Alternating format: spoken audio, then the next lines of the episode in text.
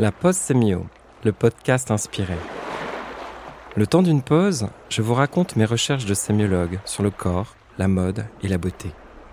De la méthode, de la curiosité et surtout l'envie de partager avec vous un autre regard sur le sens des textes, des images et des récits d'aujourd'hui. Je ne serais certainement pas sémiologue si Paco Rabanne n'avait pas bercé ma jeunesse. Le métallurgiste, comme le surnommait Coco Chanel avec dédain, vient de décéder, alors que cet épisode de la post sémio soit un hommage à un homme étonnant et à son travail visionnaire de couturier. Je ne serais pas sémiologue si Paco ne m'avait pas émerveillé, intrigué, étonné avec ses défilés haute couture lorsque j'étais adolescent. Au début des années 90, c'est sur M6 qu'on regardait le 6 minutes mode pour voir les défilés de haute couture. Paco Rabanne, Chanel et Yves Saint Laurent. Tels sont mes premières amours, mes premières leçons de style, mes référents aujourd'hui pour penser le corps et l'habit. Vous allez voir, s'intéresser aux habits de Paco Rabanne, c'est une façon très efficace pour mieux comprendre ce qui se joue avec les habits du quotidien et la mode ordinaire. Au-delà de ce qui est propre à cet univers futuriste et très singulier, il y a une dimension étonnamment pédagogique avec la couture de Paco Rabanne.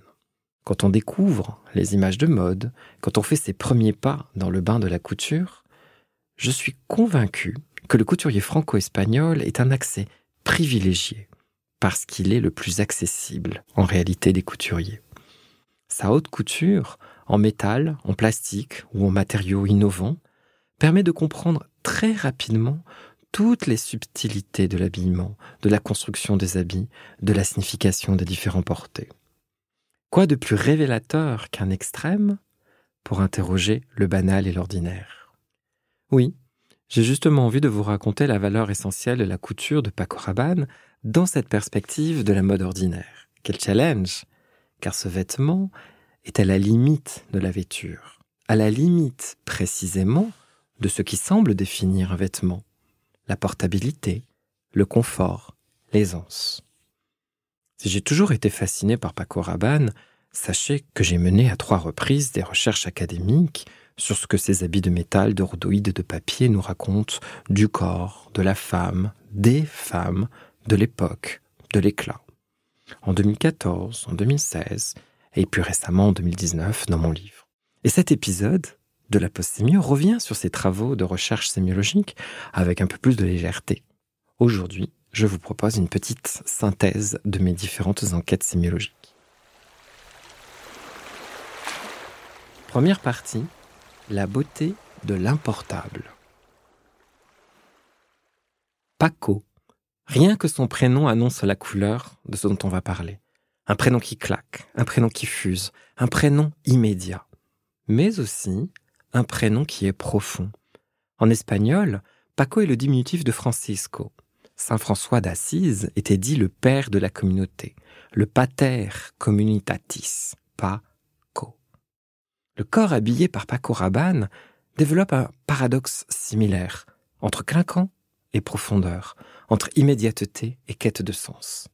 Pendant 40 ans, les vêtements haute couture de Paco Rabanne ont passionné les médias et le public par la mise en scène de ce paradoxe. Son vêtement s'éloigne des canons vestimentaires et résiste à l'analyse sémiologique. Alors avant de se pencher sur les trois caractéristiques fondamentales de cette mode, et si nous commencions par présenter M. Paco Rabanne? Petite histoire de son parcours. De 1951 à 1963, Paco Rabanne étudie l'architecture à l'école des beaux-arts de Paris. C'est là qu'il développe son talent pour le volume et son sens critique des matériaux. De 62 à 66, il collabore avec de nombreux couturiers en fabriquant des accessoires fantaisie, Pierre Cardin par exemple. En 65, il lance sa propre marque de bijoux, d'accessoires et de lunettes, baptisée Pacotille. Et tout est en rhodoïde déjà. En 66, et c'est là que tout commence, il présente au Georges V une première collection de vêtements qui déclenche un scandale douze robes importables en matériaux contemporains, qui sont faites de sequins et de plaques en rhodoïdes. En avril de la même année, Il présente une collection de maillots de bain en rhodoïde au Crazy Horse, portés par les danseuses de la célèbre revue. De 1967 à 1970, Paco Rabanne va innover avec des robes en papier, en fourrure tricotée, avec du jersey d'aluminium et du métal martelé. Il réalise également une robe en plaques d'or incrusté de diamants, qui sera portée par Françoise Hardy et fondue le lendemain de la présentation. Comble de la poésie, rendre l'éternel éphémère. En 1971, il adhère à la chambre syndicale de la couture qu'il veut subvertir de l'intérieur. Il continue ses explorations de la matière en proposant des transformations de mouchoirs, de foulards ou de chaussettes. Apparaissent également les masques, les bustiers et les gilets moulés qui reproduisent le corps intime à la surface. Au cours des années 80 et 90, lorsque je le découvre, Paco Rabanne introduit de nouveaux matériaux encore, l'éponge, le plexiglas, la fibre optique, le papier journal, la maretta, etc. C'est en 1990 qu'il reçoit le dé d'or de la haute couture, consécration. Et l'histoire s'arrête, pour la maison de couture, en 1999. Après avoir prédit que la station Mir allait s'écraser sur Paris, Paco ferme sa maison de couture et se réfugie en Bretagne. Il y a un très beau livre de Lydia Kemitis que je vous invite à lire. Il y a aussi un très beau documentaire de Marie-Martine Florian où l'on en apprend beaucoup sur ses convictions, ses engagements, la libération des femmes, le racisme, les Black Panthers. Il y a aussi tous ses écrits d'astrologie, si vous en avez la curiosité. Et il y a bien évidemment mes petites recherches sémiologiques, mes enquêtes sur 40 ans d'archives de haute couture, sur l'éclat du sujet, les imaginaires du corps.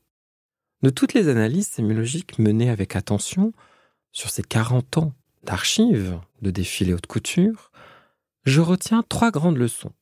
Première caractéristique, l'innovation avant tout. Les vêtements de haute couture proposés par Paco Rabanne présentent cette constante d'employer des matériaux inhabituels, comme le métal, le rhodoïde, le plastique moulé, l'éponge ou le papier. Il est souvent question également de changer l'usage des matériaux classiques, comme le cuir, le tissu, les plumes, les boutons, les broderies ou la fourrure. L'innovation est parfois visible quand elle touche à la matière et elle est aussi invisible quand elle touche au processus de fabrication. C'est l'innovation en réalité qui constitue le maître mot d'une quête de sens qui a motivé nombre d'expérimentations vestimentaires. Deuxième caractéristique, une structure au service de la fluidité. Là où les autres couturiers mettent de la fluidité, il met du rigide. Là où les autres couturiers mettent de la structure, Paco Rabanne met de la fluidité. Comment ça se passe? L'utilisation des matériaux rigides consiste à assembler des petites plaques métalliques ou des formes circulaires en plastique avec des anneaux, ce qui permet de couvrir la surface du corps.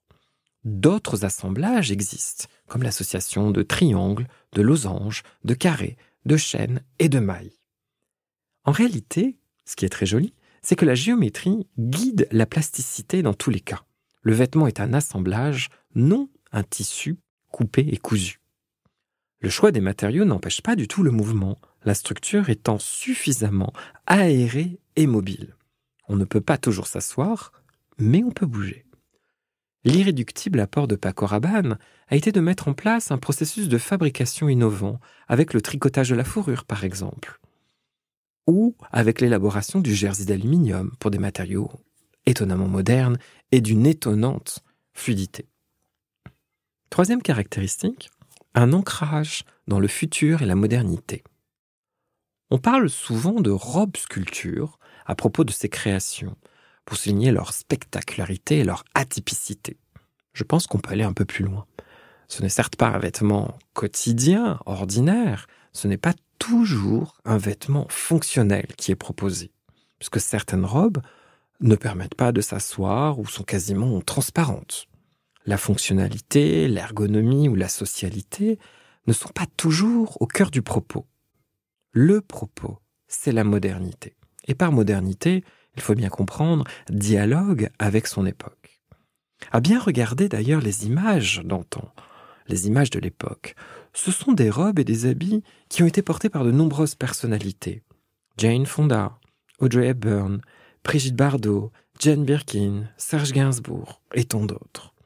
Ces vêtements ont été aussi portés par une clientèle internationale jusqu'à la fermeture de la maison de couture. Cette modernité a trois messages forts, trois connotations qui apparaissent dès les débuts et ne cesseront d'être explorés et mis en avant. D'une part, le futurisme, d'autre part, la modernité comme libération du point de vue des années 60, et enfin, la soirée. Le travail sur l'éclat lumineux et le scintillant ancre le propos dans le festif.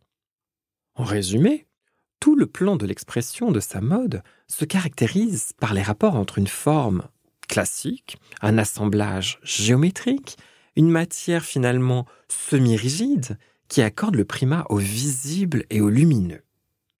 Plusieurs constantes formelles esthétiques hein, révèlent ce qui se joue au niveau du plan du contenu et qui vise à valoriser une femme libre et puissante. Alors je note la non-figurativité, l'abstraction géométrique. On observe aussi une esthétique moderne, définie par la non-naturalité, la sélection des matériaux, leur traitement, l'apparence finale des vêtements, tournée vers un autre temps, le futur, le passé, un autre monde. Justement, il convient maintenant, pardon, pardon. justement, parlons des imaginaires féminins, au pluriel, s'il vous plaît. Deuxième partie, les imaginaires corporels féminins. Chez Paco Rabanne, l'imaginaire féminin n'est pas en l'air, il n'est pas dans la communication, il est dans la forme même des vêtements et il est toujours pluriel. Le vêtement Paco Rabanne ne contraint pas le corps de la femme, mais il en épouse les contours et se pose dessus ou devant. Il s'agit avant tout d'un travail qui porte sur l'enveloppe. Si l'on analyse les robes de Paco Rabanne en termes de forme, surface et fonction, on se rend compte que l'accent tombe toujours sur le matériau. Les autres aspects sont assez classiques en réalité. Malgré les expérimentations formelles les plus variées et l'ornementation tridimensionnelle, avec des picots, des tiges qui apparaissent parfois, la majorité des modèles est conçue à partir de deux robes, deux types de robes. D'une part, il y a la robe trapèze caractéristique des années 60, avec un décolleté carré. On pense évidemment à Yves Saint Laurent. Et il y a aussi la robe moulante avec un décolleté en V. On pense aux robes sirènes. À partir de ces deux formes de base qui constituent la grammaire de base de Paco Rabanne et qui peuvent faire l'objet de multiples réinterprétations, l'enveloppe corporelle de la femme est traitée de quatre façons possibles. Tout d'abord, première façon, elle est imitée. Elle est imitée figurativement par des moulages dont on saisit l'empreinte. Elle est plastiquement représentée par des jeux de maillage, comme si la peau s'habillait d'écailles. Deuxième façon, l'enveloppe de la femme est sublimée par un effort de stylisation et d'ornementation. On est dans une logique de bijoux, d'accessoires, de joaillerie. On vient sculpter la robe en ajoutant du précieux, des pampilles et de l'ornemental.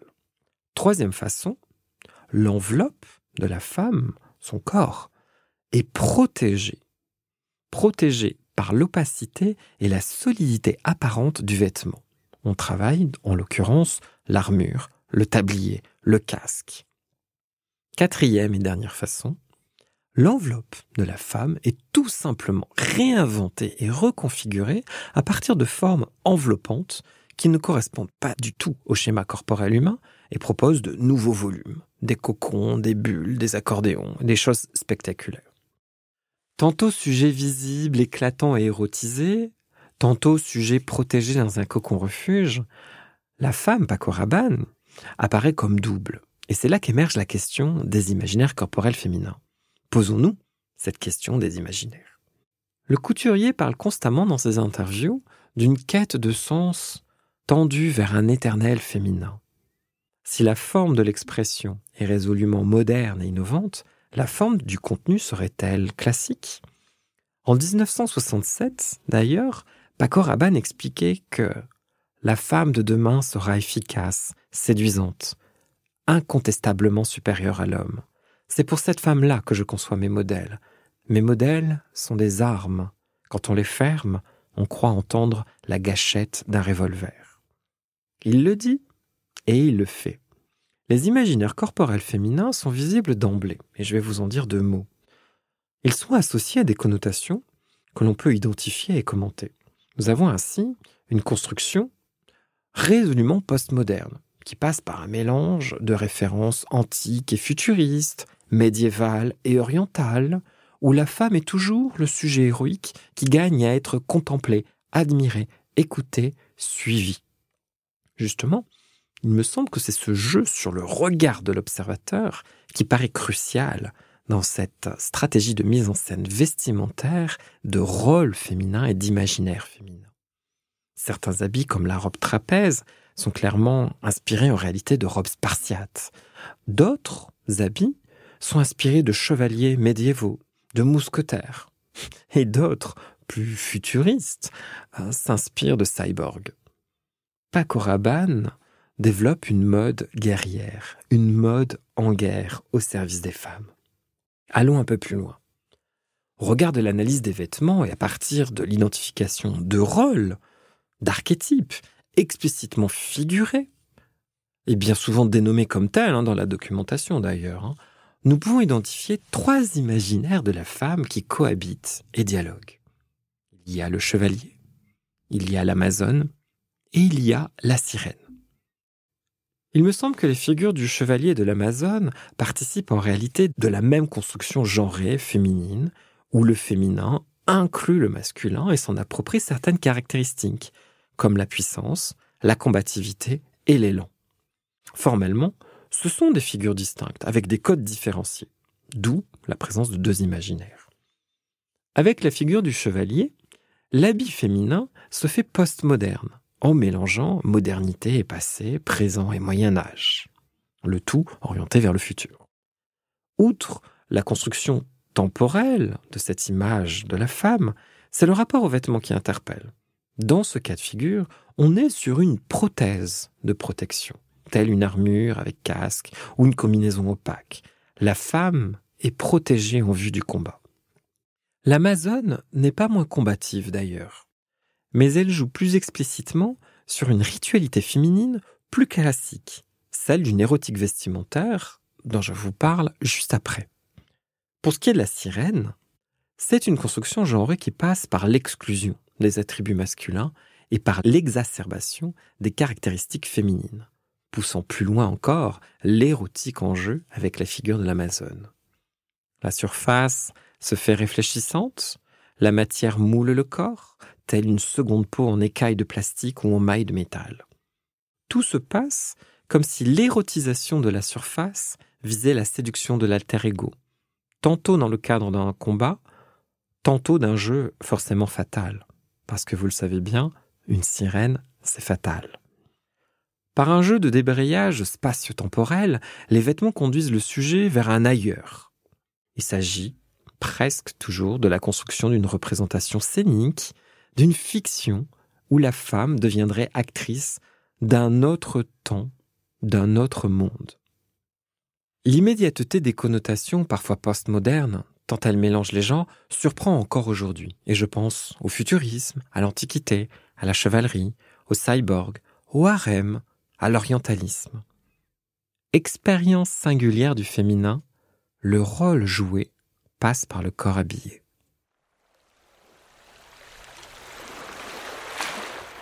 Troisième partie, l'éclat et l'érotique.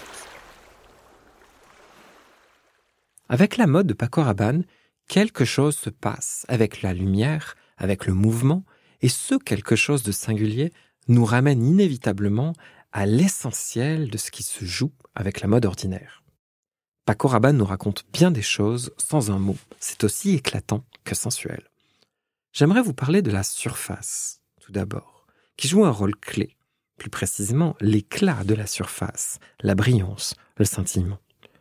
Comme je vous le disais précédemment, il y a une dialectique entre deux visions de la féminité. Une féminité éclatante et une féminité protégée.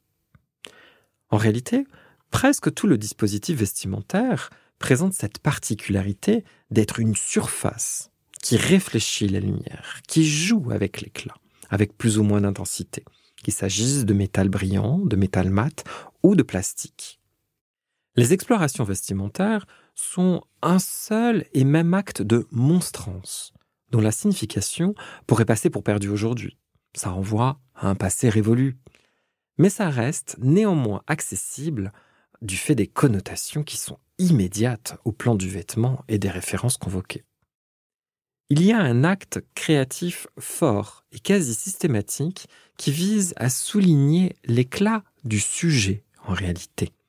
Féminité éclatante et héroïsation du sujet fonctionnent de pair pour construire des imaginaires féminins glorieux et spectaculaires. Une femme ainsi parée d'éclat est une femme qui se montre, qui appelle la contemplation, l'observation. Elle n'était pas un objet à l'époque. Il ne s'agissait pas de réification. Elle était un sujet libéré. Il faut comprendre ceci. Le rapport radical à la matière et à la femme est la clé d'une forme de vie propre à Paco. L'érotique de l'interstice. Qu'il s'agisse d'éclat ou de protection, l'interstice est toujours là. Entre les maillons, entre les plaques, l'interstice laisse entrevoir et imaginer. Pour comprendre la valeur en acte de l'interstice, Parlons des robes moulantes et en maille métallique ou en anneaux de plastique qui imitent ou performent la structure épidermique. Cette surface, réfléchissante, qui fractionne la lumière en multiples éclats du fait du montage de l'étoffe à partir de multiples pièces, c'est en réalité une surface d'expression corporelle nouvelle et surtout d'ornementation féminine. Il s'agit d'une expérience du féminin hautement érotique, sans être sexy ni vulgaire. Les jeux de matière touchent à la surface et au rapport rigide et fluide entretenu avec le corps. L'efficience de ces dispositifs découle précisément de l'interstice qui laisse entrevoir le corps du sujet et permet le mouvement. Entrevoir et se mouvoir sont les deux actes en interaction pour saisir la valeur de chaque vêtement. Alors que tout laisse penser un figement du corps, à un enfermement dans une cage métallique, et il y avait des cages chez Paco Rabanne, le mouvement révèle en réalité un corps habillé, léger, dont la luisance, la réflexion ou la transparence révèlent la fluidité, l'homogénéité et l'harmonie. Sans l'interstice, il n'y aurait ni vie ni mouvement dans ces corps habillés. La maille recouvre, le plastique transparent laisse entrevoir l'érotique né de ces espaces.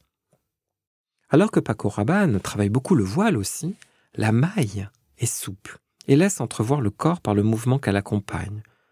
Et c'est là que l'on saisit ce qui doit se jouer pour tout vêtement ordinaire, à savoir l'incarnation des vêtements. Avec ce type de trame sérielle en métal ou en plastique, le corps habillé de la femme est entièrement sublimé. En réalité, on ne le voit pas, on le devine, on l'imagine. C'est ainsi que la personnalisation du vêtement sur chaque corps est rendue techniquement possible. Comme la rigidité n'est pas totale du fait du montage, le schéma de surface esquissé par la forme de la robe est appropriable, comme s'il était ajustable à chaque femme. Les formes prennent vie par le jeu de la matière et surtout, comble de poésie, par les vides de matière. Et tout se passe dans un joli renversement par rapport à la mode ordinaire, ce qui est censé structurer est déstructuré, ce qui est censé être rigide est en réalité mobile. Il y a une mise en chair de l'enveloppe parce que le corps propre fait vivre la matière et enlève la rigidité au tout. L'artificiel prend vie par le corps et gagne en charge érotique. Monsieur Paco nous a quittés la semaine dernière. Après 70 000 ans parmi nous, il disait que c'était sa dernière vie sur Terre. Alors, bon voyage. À bientôt!